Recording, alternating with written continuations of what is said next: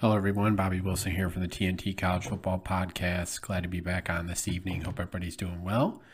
If you're listening to this uh, next installment here, I'm continuing my, with my FBS uh, breakdown series, continuing to break down all 133 teams at the FBS college football level. And in this segment, I will be continuing with the FIU Panthers, uh, kicking off Conference USA. Uh, they went four and eight last year, two and six in the league. Uh, FIU started off uh, pretty well last year, going four, four and four to start the year uh, before losing their final four games of the year. But uh, head coach Mike MacIntyre is known for uh, building programs, as he did a really good job uh, when he was at San Jose State, and looking to do the same at FIU. and he has definitely gained momentum with last season because the previous year they were one and eleven really, really good start to his tenure, and uh, really, really intriguing to see as they move forward uh, what they can do.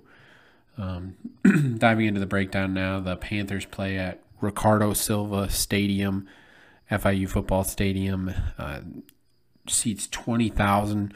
It, it's a very nice venue um, in in the heart of South Florida and uh, just a just a really good venue. So uh, one to look for, that I look forward to attending in the future. Um, they're they like I said they seat twenty thousand. Their record was over twenty two thousand when they played Duke in two thousand eleven, and uh, as they continue uh, to grow as a program and and get that continuity and that momentum going, I'm sure things will only continue to grow for the program as as this is a stadium that opened up in 1995 and moving forward uh, could could be an exciting place for for them to play. Now looking at a coach on the rise within the program, Eric Hickson is the associate head coach, running backs coach. Um, some may know Coach Hickson from his time as a running back at Kansas State. When he left Kansas State in 1998. He was the school's all time leading rusher with 2,537 yards and 26 touchdowns, which still puts him fifth currently in yardage and seventh in touchdowns in program history. Um, some will know him also from playing in the NFL, was with the Tampa Bay Buccaneers, and eventually played in the XFL in the Arena Football League. And after that, went into coaching was a high school coach as recently as 2013. In 2014, he moved up to the junior college ranks at Garden City Community College in Kansas and served as the interim head coach. Uh, 2015 through 17, served as the running back coach at Akron. Uh, went back to his alma mater in 2018 at Kansas State for a year. Then was at Miami, uh, 2019 to 2021 as the running backs coach, and then last season was hired at, at FIU as the associate head coach and running backs coach. Good younger coach who's who's rising through the ranks and doing some really really good things. Um, as a coach, has had a handful of players move on to get drafted, and uh, has has a good young core of backs that he's going to be able to work with this season. That I think are going to really really uh, project him well into the future, moving up in the coaching ranks. Uh, looking at FIU's schedule now, they open up week zero uh, at Conference foe Louisiana Tech, a uh, conference game week zero. Uh, there's two Conference USA uh, conference games dur- during week zero, and one of them being FIU at Louisiana Tech. That's a big game, obviously, for both teams, an opportunity for for both of them to get off on the right foot. And then FIU continues with Maine, and then they have North Texas. They go to Connecticut, then they play Liberty, and then they go into uh, the con- more of the conference slate where they're playing on weeknights. They play uh, at New Mexico State on Wednesday, October 4th. They host UTEP, already uh, slated for an ESPN2 opportunity there for them at home uh, on Wednesday, October 11th. Then they play Wednesday, October 18th at Sam Houston, Wednesday, October 25th against Jacksonville State, and then they return to Saturday games playing at Middle Tennessee, at Arkansas, and then hosting Western Kentucky.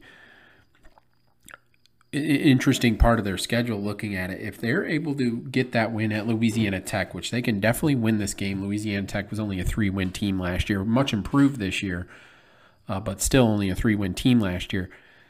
Things could set up well for them to start. They can beat Maine, beat 2 0.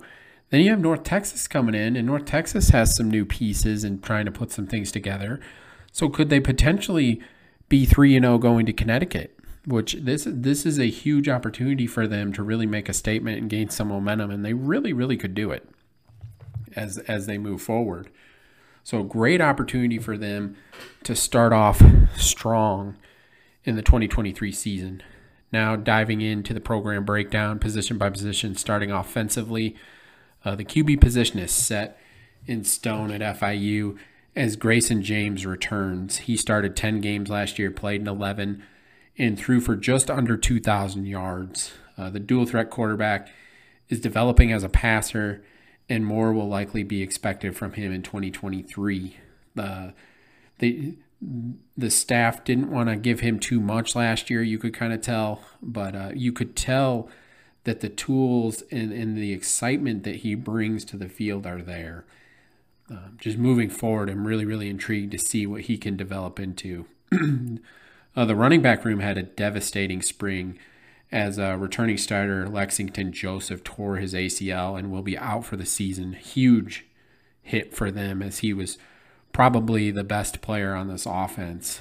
Um, but the additions of uh, Brandon Smith from the JUCO level and uh, Shomari Lawrence from South Dakota, FCS South Dakota, help ease the loss a little bit. And then Kejon Owens returns as well. So there's multiple guys that can take on the workload and uh, really help lessen the blow of losing Lexington Joseph. But that definitely hurts losing arguably their best player. Uh, the receiving corps loses star wide receiver Tyrese Chambers to Maryland, but returns some valuable pieces. Uh, wide receivers Jalen Bracy, Chris Mitchell, and uh, Dean Peterson have experience, as does tight end Josiah Miamen. Um, the additions of wide receiver Eric Rivers from Memphis and tight end Christian Peterson from Louisville provide good depth. Uh, the coaching staff is really excited about Chris Mitchell and his development at wide receiver, and uh, I expect some uh, big things from him this season. Uh, the offensive line loses two major pieces to the portal. Those guys transferred just a couple days into spring camp. Uh, that that's that's the one thing that hurts about the transfer portal for for programs like FIU. If you have some players that have some success, unfortunately, in today's college football, you're going to lose those guys uh, nine times out of ten, and they lost two good ones. Um, but there is some experience returning. Uh, center John Bach, right guard Jacob Peace, and right tackle Philip Houston have experience. And then the addition of left tackle Travis Burke from Gardner Webb is massive for them.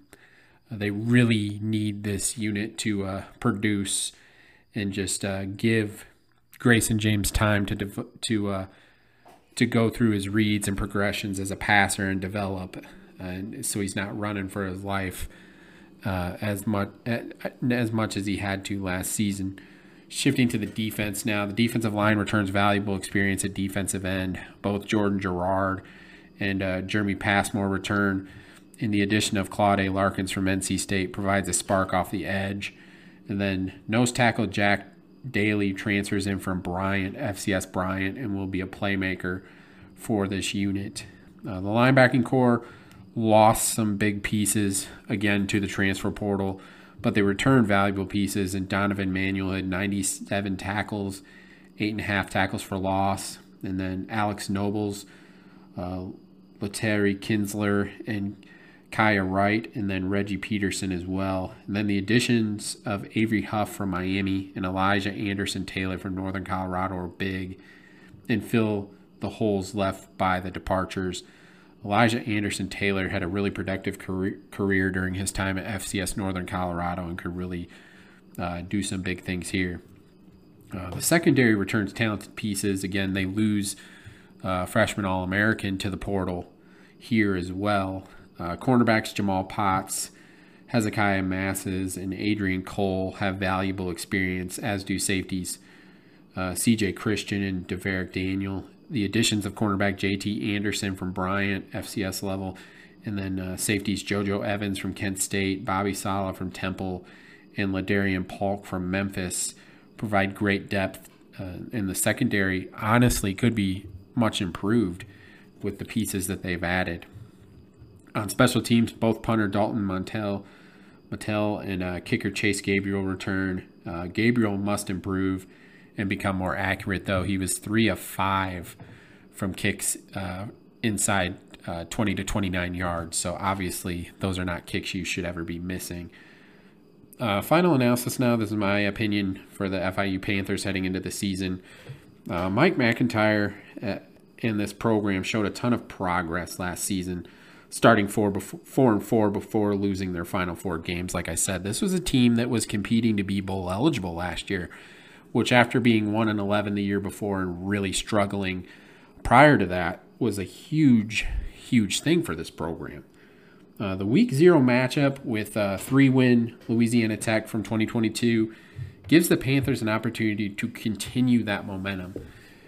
Again, that is a week zero game. It is a is a late kickoff, nine o'clock Eastern, on CBS Sports Network. So it's it's it's an opportunity to play on primetime television, on TV against a conference foe who is improved. Louisiana Tech is improved, but so is FIU, and this is a great opportunity for them to start their season off on the right foot.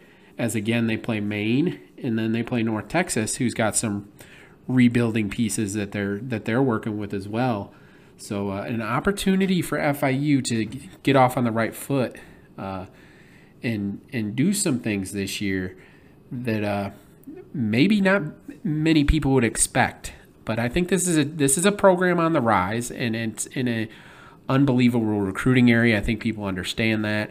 Um, and and Mike MacIntyre, like I said, is a guy who has rebuilt a program with at San Jose State that is a lot like FIU in a good market, and he's been able to do it at that level. And and I really think he's going to be able to do it here at FIU and Conference USA, and really do some good things here. So, hope you guys enjoyed the breakdown. Always love doing this. One of the favorite things I get to do every year. Uh, please like, subscribe wherever you listen to the podcast. Give the podcast Twitter account a follow at TNT College Foot One. Everybody have a good night. God bless.